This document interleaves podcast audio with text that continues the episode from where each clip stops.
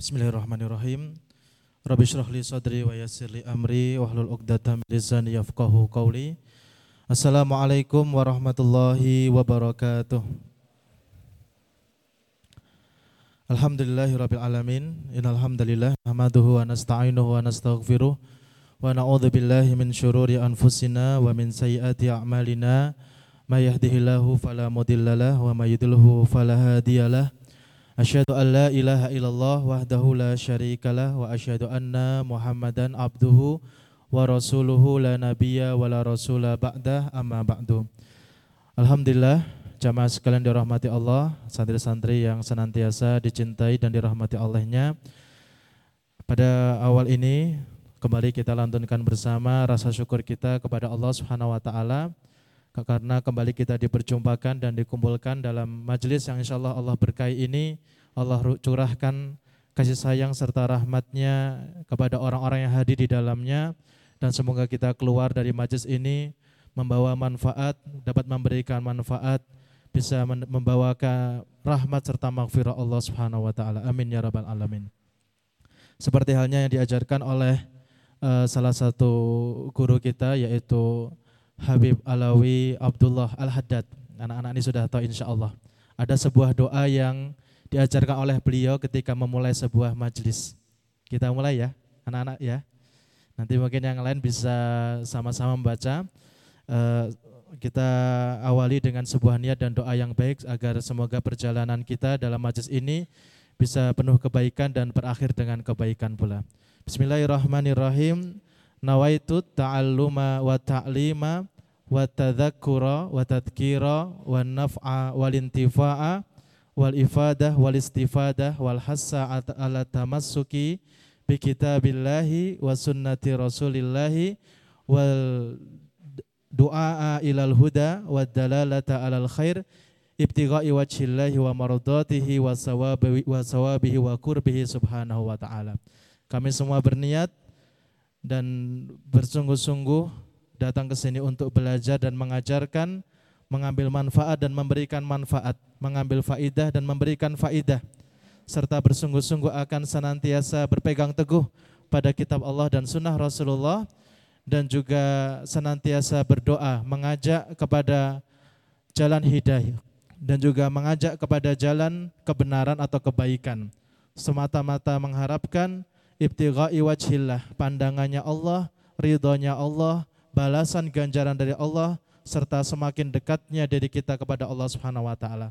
Semoga dengan bertambahnya ilmu membuat kita semakin bertambah dekat kepada Allah Subhanahu wa taala. Amin ya rabbal alamin. Ikhwani fiddin wa akhwati fillah rahimani wa rahimakumullah. Jamaah sekalian dirahmati Allah. Pada kesempatan sore hari ini insyaallah uh, di hari dan di waktu yang penuh keberkahan ini akan kami sampaikan atau kami ceritakan satu kisah. Nah ini kalau cerita ini rasanya lebih ringan dan enak gitu ya. Sore-sore kita sambil nunggu waktu maghrib, kita sambil mendengarkan sebuah kisah dari manusia hebat. Kalau tadi Ustadz Fahmi cerita tentang perjuangan manusia-manusia hebat pula yang mengantarkan dan juga membawa kemerdekaan bangsa ini. Tapi kita harus yakin bahwasanya ada manusia hebat pada setiap zaman dan manusia terhadap setiap zaman itu adalah nabi. Dan kita harus yakin nabi itu manusia paling keren pada pada zamannya masing-masing. Zamannya Nabi Adam ya manusia paling hebat Nabi Adam. Zamannya Nabi Idris manusia paling hebat ketika itu dan paling keren kita harus yakin itu Nabi Idris. Dan tidak ada manusia yang lebih keren dan lebih hebat daripada Nabi pada waktu zaman itu. Dan di, di, di akhir zaman ini dan bagi seluruh zaman kita harus yakin bahwa saya manusia yang paling hebat, yang paling keren, yang paling berpengaruh bahkan tertuliskan dan diakui, diakui dalam sejarah yaitu Nabiullah Muhammad Sallallahu Alaihi Wasallam. Maka ketika kisah ini terhampar di dalam sebuah kitab Al-Quranul Karim, bahkan Quran itu 70 persennya isinya adalah cerita Bapak Ibu sekalian. Menunjukkan bahwasanya Allah memerintahkan kita tuh belajar dari sejarah belajar dari kisah-kisah orang hebat, belajar dari kisah-kisah orang-orang yang telah memiliki banyak jasa dalam kehidupan ini. Dan ternyata yang akan kita kaji pada sore hari ini yaitu kisah Nabi Nuh alaihissalam itu Allah perintahkan untuk diceritakan. Maka di awal serial kisah Nabi dan Rasul ini kami memilih cerita Nabi Nuh karena itu perintah Allah.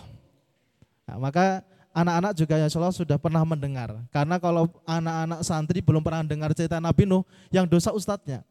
Karena itu perintahnya Allah Subhanahu wa taala. Di dalam surat Yunus ayat 71 Allah berfirman, "Watlu alaihim naba'a Nuh."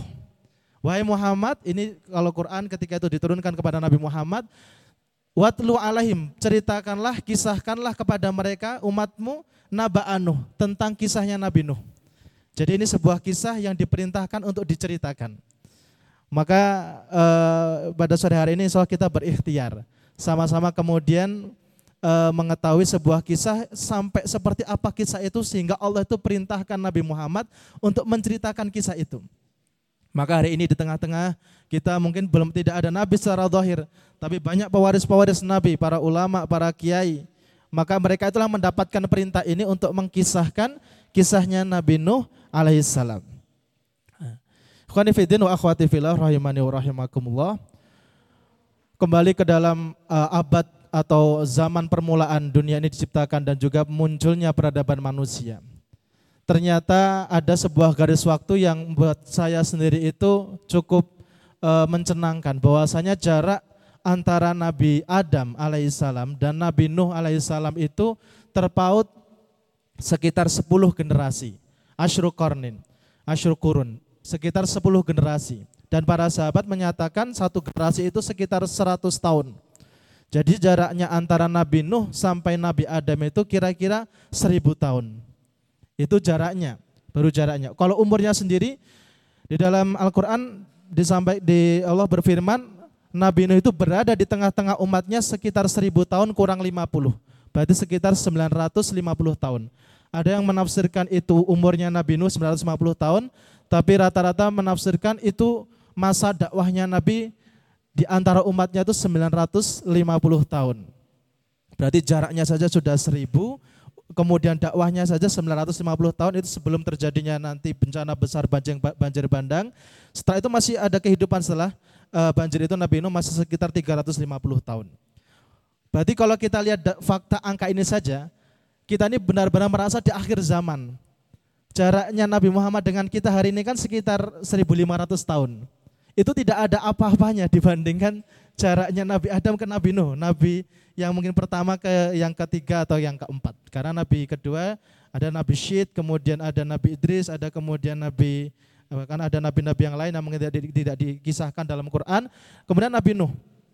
Maka mungkin kita rasa hari ini Betapa jauhnya jarak kita dengan beliau. Atau yang kita lihat yang doer saja. Betapa mungkin sudah berbedanya zaman. Perkembangan mungkin dari teknologi dan seterusnya sudah sangat berbeda. Jangan kan mungkin 1500 tahun. Kita mungkin kilas 100 atau 10 tahun ke belakang saja sudah beda. Maka ketika itu peradaban manusia bisa jadi itu bahkan sudah mungkin jauh lebih maju daripada hari ini. Karena jarak kehidupan dan peradaban manusia itu sudah begitu panjangnya. Dan itu ulama e, berpendapat dan bersepakat bahwasanya ketika masa dari Nabi Adam sampai Nabi Nuh itu seluruh manusia beriman, tidak ada orang kafir. Jadi seluruh manusia beriman, tidak ada kesyirikan, tidak ada orang kafir, maupun ada dosa-dosa-dosa yang tidak sampai tahap syirik. Bahkan di awal peradaban kehidupan manusia sudah terjadi pembunuhan. Putranya Nabi Adam yang kemudian membunuh putra yang lain. Tapi tidak sampai ke tahap kesyirikan. Banyak orang-orang solih ketika itu, kemudian pada setiap generasi ada orang-orang solih. Kemudian sampailah waktu di sana kemudian ada orang soleh yang bernama yaitu Wat, kemudian Suwa, Yahus dan juga Yauk Nasr. Ada sekitar orang-orang soleh yang begitu dicintai oleh manusia pada zaman itu. Kemudian eh, singkat cerita orang-orang soleh itu meninggal dunia. Dan orang-orang masyarakat itu sedih ditinggal orang soleh. Kita rasa kita mungkin hari ini ditinggal oleh ulama yang kita cintai, oleh ustadz yang kita idolakan. Pasti kita rasa kita pasti merasa sedih. Hatta itu mungkin kita hanya mendengar kajiannya lewat online. Kita tahu kabarnya meninggal dunia itu pasti kita merasa sedih. Nah, ketika itu orang-orang soleh ketika itu ketika meninggal dunia pun masyarakat manusia pada waktu itu ketika ditinggal oleh mereka itu merasa mereka sedih. Kemudian setan melihat itu kesempatan untuk menyesatkan manusia. Nah, kemudian setan menjelma sosok menjadi seorang manusia, datang ke pemakamannya ketika itu ketika orang-orang masih bersedih ke pemakamannya, menyampaikan, kamu ini ada orang soleh meninggal dunia. Kalau kita dulu ketika mereka masih hidup mendengarkan mereka mungkin mengisi kajian, kita ingat Allah, kita jadi tambah semangat ibadah. Nah, sekarang kita ditinggal mereka, nanti takutnya kita sudah tidak ingat Allah lagi karena tidak ada mengingatkan. Nah, ini cerdik ini setan apa namanya membujuknya. Bagaimana kamu mau enggak saya buatkan patungnya mereka? Saya buatkan patungnya mereka nanti supaya setiap kamu melihat patung itu kamu jadi ingat Allah. Jadi ingat dulu materi-materi kajiannya apa saja. Wah ini kan masuk akal sekali dan tentu langsung diterima. Oh ya kami mau, kami sangat sedih dan mungkin patung-patung itu bisa mengobati kesedihan kami. Kami bisa ingat Allah, ingat mereka lagi, kesolehan mereka, jadi kembali ke jalan Allah. Kalau misalnya melihat patung-patung mereka. Dibuatlah oleh setan tadi patung yang mana menyerupai lima orang soleh tadi. Kemudian singkat cerita generasi ini habis. Tinggal anak-anaknya, mereka sudah dewasa, setan itu datang lagi. Kemudian menyampaikan kepada generasi kedua. Dulu bapakmu itu setiap kali ke sini pasti mereka ketemu patung ini. Ini dulu patung-patung orang-orang soleh. Masa kamu tega? Mau meninggalkan majlis ini ada patung orang-orang soleh, kamu biarkan saja. Cobalah pamitan dulu sama patung itu. Kamu kasih apa dulu yang mereka sukai. Nah, lama-lama kemudian mereka mulai ada interaksi dengan patung itu. Generasi kedua habis, lanjut generasi setelahnya. Dulu bapakmu, nenek moyangmu itu setiap kali datang ke majlis ini selalu minta salam, selalu pamitan, minta doa dengan patung-patung ini. Tapi kasihan mau ketemu patung harus ke majlis ini dulu. Mau nggak kalian saya buatkan patung-patung di rumah kalian masing-masing supaya kalian selalu ingat Allah ketika bahkan di rumah-rumah sendiri. Dan terus dibujuk seperti itu. Nah, ini kecerdikan setan dan apa namanya talbisnya setan sampai seperti itu dari orang solih yang kemudian tadinya mengajak kepada kebaikan, kita melihat itu kesempatan kemudian di, e, terlalu berlebihan dalam memuja orang solih, sampailah kemudian mereka lupa bahwa saya meminta itu hanya kepada Allah. Mereka akhirnya meminta, nah, kamu kalau pengen punya banyak harta, dulu wat ini orangnya sudah alim banyak hartanya minta seperti dia minta sama dia. Nah akhirnya mintanya, berdoanya, bahkan beribadahnya itu ke patung-patung yang sudah dibuat tadi. Nah akhirnya pada zaman itu merebaklah kesyirikan sampai titik kemudian tidak ada lagi yang beriman kepada Allah Subhanahu wa taala. Seribu tahun tidak ada orang syirik, kemudian secara bertahap setan itu memujuk sampai di titik tidak ada lagi yang beriman kepada Allah Subhanahu wa taala. Dan diriwayatkan ketika itu seluruh uh, wilayah di bumi ini sudah di, sudah ada yang berpenghuni, sudah sudah dihuni oleh manusia. Kalau kita bayangkan itu masih awal peradaban manusia, itu 1900-an tahun. Kita hari ini saja mungkin jarak dengan Nabi Muhammad saja sudah berapa banyak manusia lahir. Sudah berapa banyak manusia bertebaran di muka bumi ini. Maka tidak heran ketika peristiwa ini direset sepertinya bumi itu. Nah, kemudian ketika sudah sampai titik kesyirikan dan kekufuran itu, Allah Subhanahu wa taala utuslah Nabi Nuh alaihissalam di tengah-tengah mereka. Nabi Nuh uh, diutus kepada umat yang mana sudah terjadi kesyirikan, maka beliau adalah rasul pertama.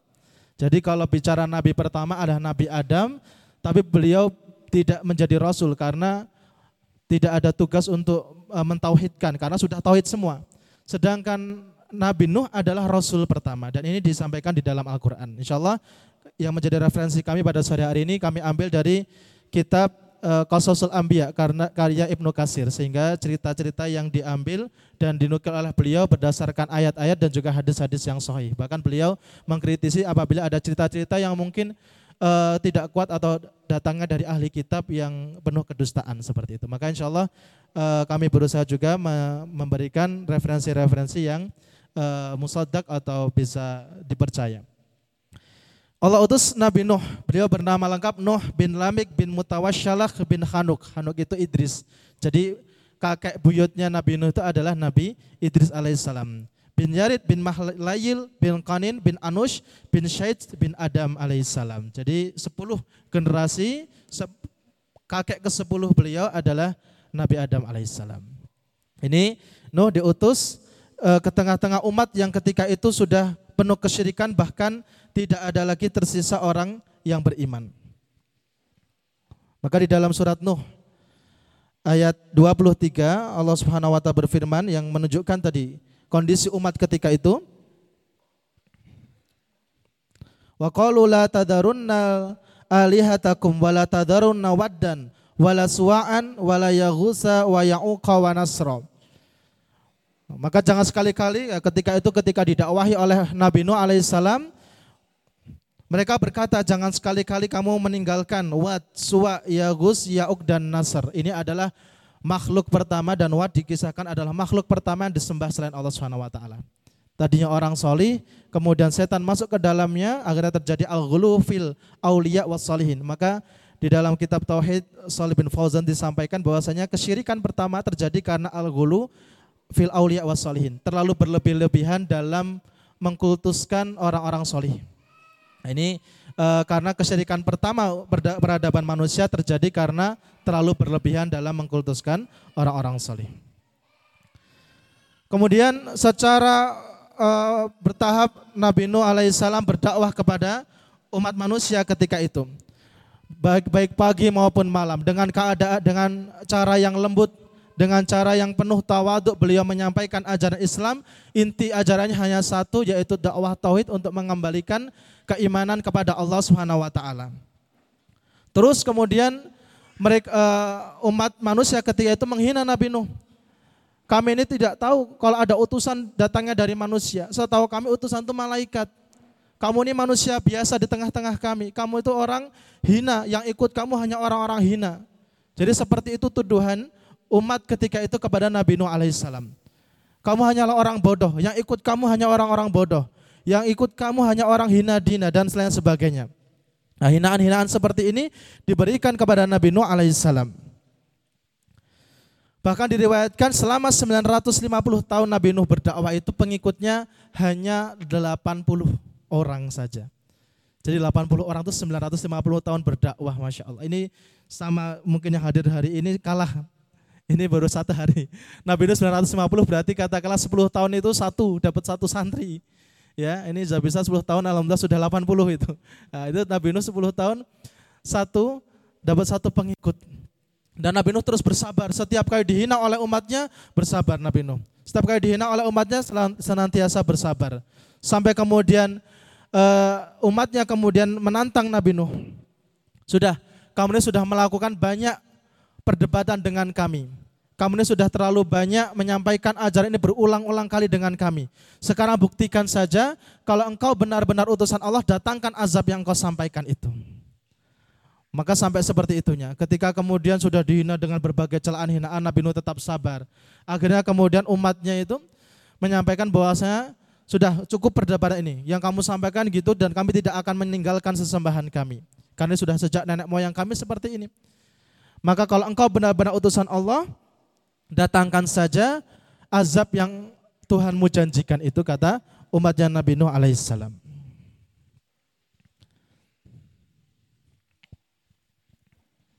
Jadi di dalam surat Nuh dirangkum mereka berkata wahai Nuh sungguh engkau telah berbantah dengan kami dan engkau telah memperpanjang bantahanmu terhadap kami maka datangkanlah saja kepada kami azab yang engkau ancamkan jika kamu termasuk orang-orang yang benar. Maka dia Nabi Nuh menjawab, hanya Allah yang akan mendatangkan azab kepadamu jika dia menghendaki dan kamu tidak akan melepaskan diri. Maka ketika ini dan ketika sudah habis Nabi Nuh kesabarannya, bahkan Nabi Nuh ketika itu sampai putus asa. Sehingga berdoalah Nabi Nuh kepada Allah Subhanahu wa taala. Di dalam surah Asy-Syura ayat 117 sampai 118.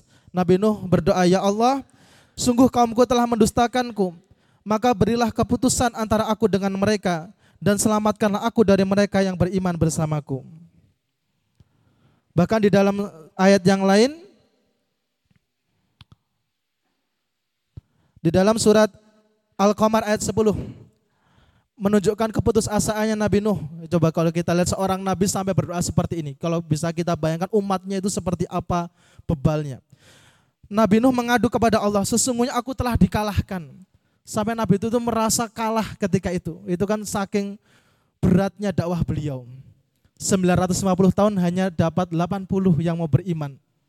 Itu kalau kita bayangkan kan berat sekali. Hari ini mungkin kita satu tahun ajaran, mungkin buka pendaftaran, tidak dapat itu sudah putus asa. Dan mungkin sudah mau ditutup pondoknya kan kalau kita punya pondok itu. Beliau 950 tahun hanya 80 orang yang ingin ikut beliau. Sampai beliau mengadu kepada Allah, Ya Allah aku telah dikalahkan, maka tolonglah aku, kata Nabi Nuh alaihissalam. Maka dia Nuh berdoa, ya Tuhanku, tolonglah aku karena mereka mendustakanku. Dalam surah Al-Mu'minun ayat 26. Bahkan doa beliau saking mungkin habisnya kesabaran beliau, ya Allah janganlah engkau sisakan seorang pun di antara orang-orang kafir itu tinggal di atas muka bumi ini. Sesungguhnya jika engkau biarkan mereka tinggal, niscaya mereka akan menyesatkan hamba-hambamu. Dan mereka hanya akan melahirkan anak-anak yang jahat dan tidak tahu bersyukur. Surat Nuh ayat 25 sampai 27. Akhirnya Allah jawab doa beliau. Nah, ketika Nabi sudah berdoa, maka pasti mustajab. Dan ini doa Nabi Nuh, uh, ternyata nanti di dalam sebuah riwayat itu, ternyata beliau menyesali doa ini. Ketika setelah selesai banjir bandang dan beliau bertemu dengan iblis, bertanya, apakah ada hal yang engkau banggakan dari diriku wahai iblis? Kemudian iblis itu menjawab, saya akan menjawab dengan sejujur-jujurnya. Ada satu perbuatan yang aku bangga dengan itu. Apa itu wahai iblis? Ketika engkau berdoa kepada Robmu, untuk memusnahkan umat manusia ketika itu. Karena ketika itu akhirnya orang-orang kafir yang mungkin masih punya kesempatan barangkali dengan ditambahnya waktu berdakwah beliau yang bahkan sudah 950 tahun itu bisa jadi mereka masih satu dua bisa beriman. Tapi akhirnya mereka dimusnahkan oleh Allah dan langsung masuk neraka. Maka dari sini bisa diambil ibroh betapa mulianya Nabi kita Nabi Muhammad alaihissalam ketika mendapat Muhammad SAW ketika mendapatkan kesempatan yang sama ketika itu di Taif Ketika beliau dilempari dilempari batu, bahkan sudah ditawari malaikat ketika itu penjaga gunung, tinggal kamu izinkan wahai Muhammad, maka akan aku timpakan dua gunung ini kepada kepada penduduk bangsa ini. Tapi apa kata Nabi Muhammad? Jangan, kelak dari mereka akan ada anak-anaknya yang menjadi pejuang-pejuang Islam. Ini kan menunjukkan betapa beliau manusia terbaik dan sehingga pada hari syafaat kelak semua nabi bahkan meminta syafaat kepada beliau. Nabi Nuh kemudian memanjatkan doa ini dan dikabulkan oleh Allah Subhanahu wa taala. Maka dalam uh, firman-Nya Allah Subhanahu wa taala memerintahkan Nabi Nuh untuk membuat bahtera ketika itu. Yang mana besarnya belum pernah ada sebelumnya dan juga tidak akan pernah ada kapal sebesar itu setelahnya. Nabi Nuh membuat bahtera itu selama 100 tahun pertama Nabi Nuh diperintahkan untuk menanam pohon. Sehingga pohon-pohon itu tumbuh, kemudian 100 tahun kedua ada yang melewatkan 40 tahun, membuat kapal yang dimaksud itu ketika itu di daratan, bahkan di pegunungan. Dan setiap kali ada pemimpin kaum atau pemimpin uh, suku ketika itu bangsanya ketika itu melewati Nabi Nuh semakin menghinanya tuh kan. Kami benar, untung kami nggak ikut kamu. Mungkin bahasa hari ini seperti itu. Kamu tuh benar-benar gila.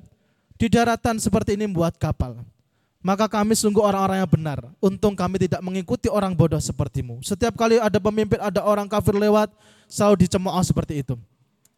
Kamu ini memang benar-benar bodoh, kamu sudah gila. Di daratan seperti ini, kok buat kapal sebesar itu. Nah, terus seperti itu, dan jawaban Nabi Nuh, hari ini kamu menghinamu, maka kelak aku yang akan menghina dirimu. Nah.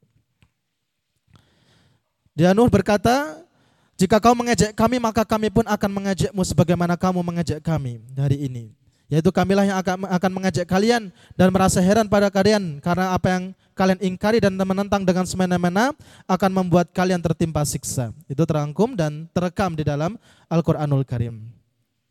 Dan diriwayatkan bahwasanya besarnya kapal Nabi Nuh itu panjangnya itu 1200 hasta, Kemudian lebarnya itu 600 hasta dan tingginya itu 30 hasta. Terdiri dari tiga lantai, Bapak Ibu sekalian. Jadi kapal Nabi itu ada tiga lantai. Yang lantai paling dasar, paling bawah itu untuk hewan-hewan buas. Kemudian lantai yang di tengah itu untuk hewan-hewan ternak dan juga manusia yang berjumlah 80 berserta Nabi Nuh dan keluarganya itu. Kemudian yang paling atas itu untuk burung-burung. Dan perintahnya di dalam surat Nuh kalau kita lihat rangkuman kisahnya Nabi Nuh itu lengkap di dalam surat Nuh dan juga surat Hud.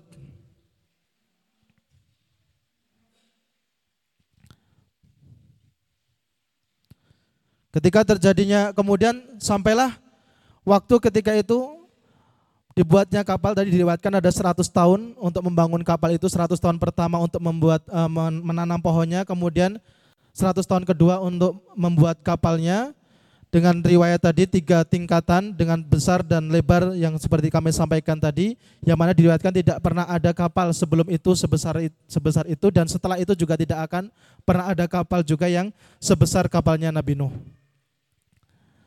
Kemudian diangkutlah hewan-hewan tadi masuk ke dalam uh, kapal itu secara berpasang-pasangan. Sepertinya difirmankan oleh Allah Allah Allah, Allah Subhanahu wa taala, zaujain isnaini yaitu setiap hewan itu berpasangan, betina dan juga jantan. Serta Allah perintahkan untuk menaikkan seluruh orang-orang yang beriman dan juga keluarganya. Nah, ketika itu orang-orang beriman yang berjumlah 80 itu naik ke dalam kapal itu. Kemudian keluarga Nabi Nuh pun juga diajak untuk naik ke dalam kapal itu. Namun ada putra beliau yang menolak yaitu yang bernama Kanan. Jadi beliau punya empat putra. Yang bernama Kanan ada lima sebenarnya ada Abir. Abir itu meninggal sebelum terjadinya banjir itu. Kemudian Kanan, Sam, Ham dan juga Yafid. Semuanya awalnya naik ke dalam kapal itu, namun Kanan kemudian di dalam ayat memang sudah dijelaskan bahwasanya kecuali yang sudah ditetapkan, maksudnya dalam kekafiran mereka. Maka Kanan ini tetap, tetap dalam kekafirannya dan dia memilih ketika itu untuk lari ke atas gunung. Kemudian hari yang ditunggu-tunggu pun tiba. Datanglah azab Allah Subhanahu wa taala. Ketika itu Allah memerintahkan langit untuk menumpahkan hujan dan itu diriwayatkan hujan itu bukan mungkin yang hari ini rintik-rintik atau sekedar tetes demi tetes. Ibaratnya seperti kalau mungkin ada ember itu diguyurkan ke atas kepala kita, nah itu rintikannya itu seperti itu. Wafarat tanur di dalam ayat itu dan kemudian terbukalah tanur. Tanur itu semua lubang di atas permukaan bumi itu mengeluarkan air.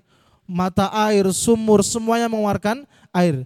Dan ulama sepakat bahwasanya banjir ini menenggelamkan seluruh permukaan bumi. Jadi ada kemudian mungkin pendapat-pendapat yang hanya wilayahnya Nabi Nuh saja, hanya wilayah Babilonia saja. Tapi ulama sepakat dalam tafsirnya bahwasanya banjir ini menenggelamkan seluruh permukaan bumi. Maka semua permukaan bumi tenggelam dengan banjir pada zaman Nabi Nuh itu.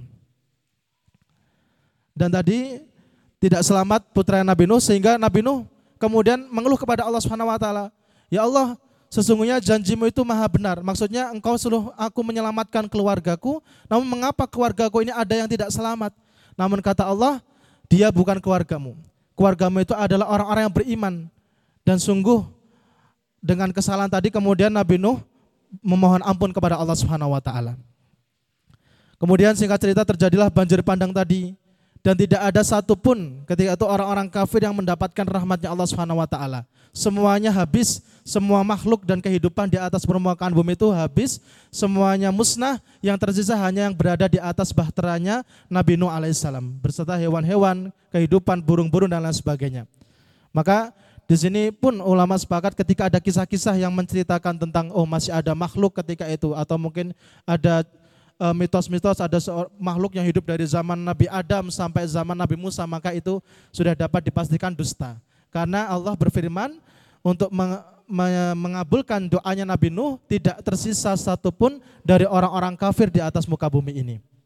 Maka ketika itu semua manusia bahkan kehidupan di atas muka bumi itu habis dan diriwayatkan kapal itu Bahtera itu uh, berada di lautan banjir ketika itu selama 150 hari atau sekitar enam bulan dan mengelilingi Ka'bah selama 40 hari. Jadi di sini Ka'bah sudah ada sejak bahkan sejak zaman Nabi Adam. Nah, itu 40 hari, kemudian sampailah di hari ketika itu karena saking dahsyatnya azabnya Allah Subhanahu wa taala tidak ada yang berani melihat azabnya Allah.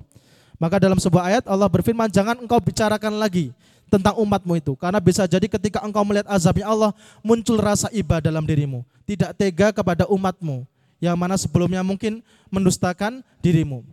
Maka kemudian Allah perintahkan tidak lagi membahas tentang umatnya, semua pintu-pintu kapal ditutup dengan rapat, tidak berani mereka melihat hujan lebat itu bagaimana, munculnya air dari dalam tanah bagaimana, yang mereka tahu hanya tawakal di dalam kapal itu. Seluruh makhluk Allah Subhanahu wa taala ketika itu dalam bahtera semuanya bertawakal kepada Allah. Sampailah kemudian 150 hari terombang-ambing dalam lautan banjir. Kemudian sampai pada suatu hari Nabi Nuh ingin mengecek apakah sudah surut atau belum airnya kira-kira ini. Nah, maka di sana diutus ada seorang eh, ada seekor burung yaitu burung gagak untuk melihat coba kamu keluar apakah airnya sudah surut atau atau belum. Kemudian burung gagak itu keluar tapi tidak kembali-kembali. Ditunggu lama tidak pulang-pulang. Kemudian Nabi Nuh mengutus lagi seekor burung, burung merpati. Coba kamu cek keluar apakah air air azabnya Allah sudah surut atau belum. Kemudian ketika mengecek keluar, tidak lama kemudian datang kembali ke situ membawa daun dari pohon zaitun. Menunjukkan, oh berarti kalau daun dari pepohonan sudah bisa diambil, berarti airnya sudah surut. Lantas ke mana gagak tadi? Ternyata dia tidak kembali karena memakan eh, bangkai manusia. Akhirnya Nabi Nuh berdoa, agar menjadikan gagak itu hewan yang senantiasa takut dan dibenci manusia. Dan berdoa bahwasanya merpati ini jadi hewan yang dicintai manusia dan merasa tenang tidak takut kepada manusia. Maka hari ini kita dapati gagak itu hewan yang kita benci dan dia ketika ada datang manusia dia selalu lari atau kabur. Sedangkan merpati kebalikannya. Itu adalah salah satu doa dari doa yang Nabi Nuh alaihissalam. Dan ternyata dalam peristiwa di dalam kapal itu banyak sekali kisah-kisah tentang hewan-hewan yang uh, mungkin hari ini kita dapati ada kucing, ada kemudian tikus, ada kemudian uh, singa dan seterusnya itu terangkum juga di dalam kisah di dalam kapal atau bahteranya Nabi Nuh alaihissalam. Yang mana insya Allah nanti uh, di lain kesempatan ketika Allah izinkan akan kami uh, ulas kembali kisah yang lebih lengkap tentang Nabi Nuh ini. Yang mana sebenarnya di awal ini ingin kami sampaikan bahwasanya cerita Nabi Nuh ini adalah cerita atau kisah tentang sebuah perjalanan panjang dakwah tauhid, dakwah beliau mengembalikan tauhid kepada Allah Subhanahu wa taala. Mengembalikan peradaban manusia kembali kepada keimanan. Yang mana pada saat zaman beliau sudah pada sampai titik tidak ada lagi orang yang beriman kepada Allah Subhanahu wa taala dan begitu berat ujian beliau dalam berdakwah sehingga beliau mendapatkan salah satu predikat di antara rasul-rasul yang termasuk ulul azmi yaitu rasul yang begitu besar kesabarannya, begitu besar perjuangannya dalam mendakwahkan agama Allah ini kepada umat manusia. Itu salah satu atau sedikit sekelumit sedikit cerita tentang perjuangan beliau Nabi Nuh alaihissalam yang mana di awal ini mungkin tadi masih kami ceritakan secara global dan mungkin sedikit loncat-loncat dari satu peristiwa ke peristiwa yang lain. Mungkin jika di uh, lain waktu kita berkesempatan kembali untuk berjumpa, insya Allah kami lengkapi dan kami sedikit uh, kita rapikan lagi cerita-cerita ini sehingga membentuk satu memori yang indah di uh, kepala kita bahwasanya dulu nabi-nabi kita, orang-orang hebat pada zaman itu begitu berjuangnya sehingga hari ini kita bisa merasakan manisnya iman, kita bisa merasakan manisnya keislaman ini. Dan ternyata semua kisah itu saling berhubungan satu sama lain. Sejarah itu ibarat seperti mengulang dari satu generasi ke generasi yang lain. Hanya tokohnya saja, hanya orangnya saja berganti. Zaman itu ada Nabi Nuh alaihissalam, bahkan sempat kemudian direset semua peradaban di atas muka bumi ini, diulangi lagi dari nol, dari uh, hanya orang-orang yang ikut di atas kapalnya Nabi Nuh. Dan diriwayatkan bahwasanya hari ini umat manusia itu semuanya adalah keturunan Nabi Nuh. Jadi semua orang beriman ketika itu di atas kapal tidak ada yang punya keturunan. Yang punya keturunan hanya tiga anaknya Nabi Nuh alaihissalam. Yaitu semuanya maka semuanya bermuara ke Nabi Nuh. Maka beliau disebut sebagai uh, Abu Nas Asani, ayahnya manusia yang kedua setelah Nabi Adam alaihissalam.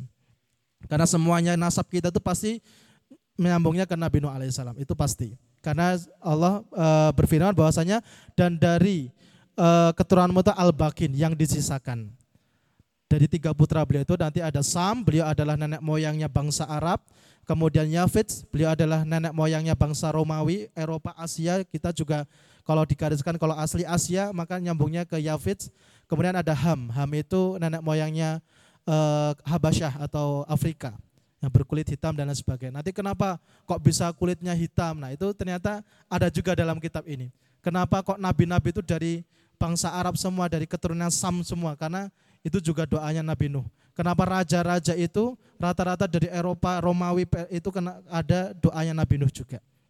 Maka nanti insya Allah kita di sesi selanjutnya jika Allah mengizinkan kita juga akan masuk ke dalam awal mula peradaban manusia yang kedua ini setelah Allah reset tadi dengan peristiwa banjir bandang. Allah alam bisawab mungkin kami cukupkan pada kesempatan uh, kali ini karena sudah masuk waktu maghrib atau sebentar lagi masuk waktu maghrib dan mari kita akhiri sesi kisah Nabi dan Rasul pada sore hari ini dengan melantunkan dan memajatkan doa kepada Allah Subhanahu wa taala.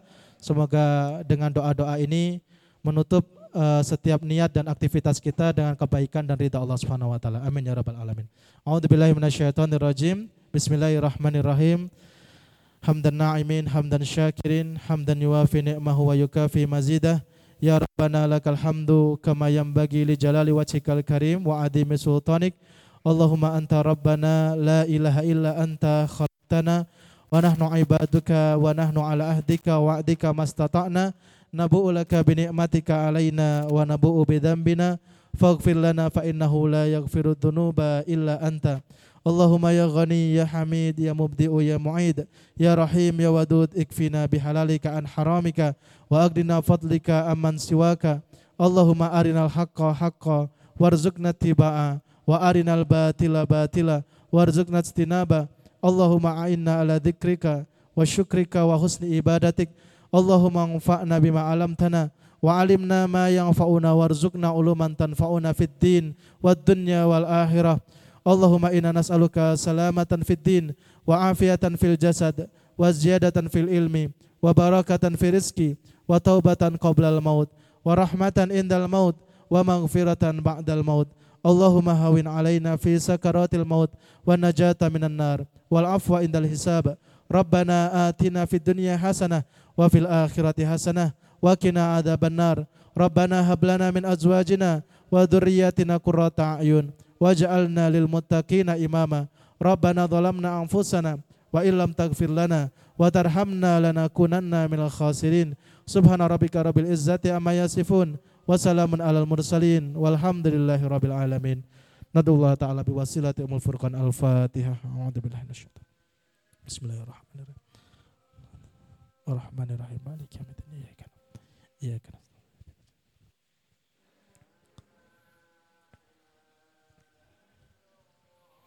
Yeah. Demikian uh, yang dapat kami sampaikan pada sore hari ini. Astagfirullahaladzim, kami mohon maaf apabila banyak kurangnya. Dan terima kasih atas seluruh kehadiran dan perhatiannya. Bila taufik wal hidayah. Wassalamualaikum warahmatullahi wabarakatuh.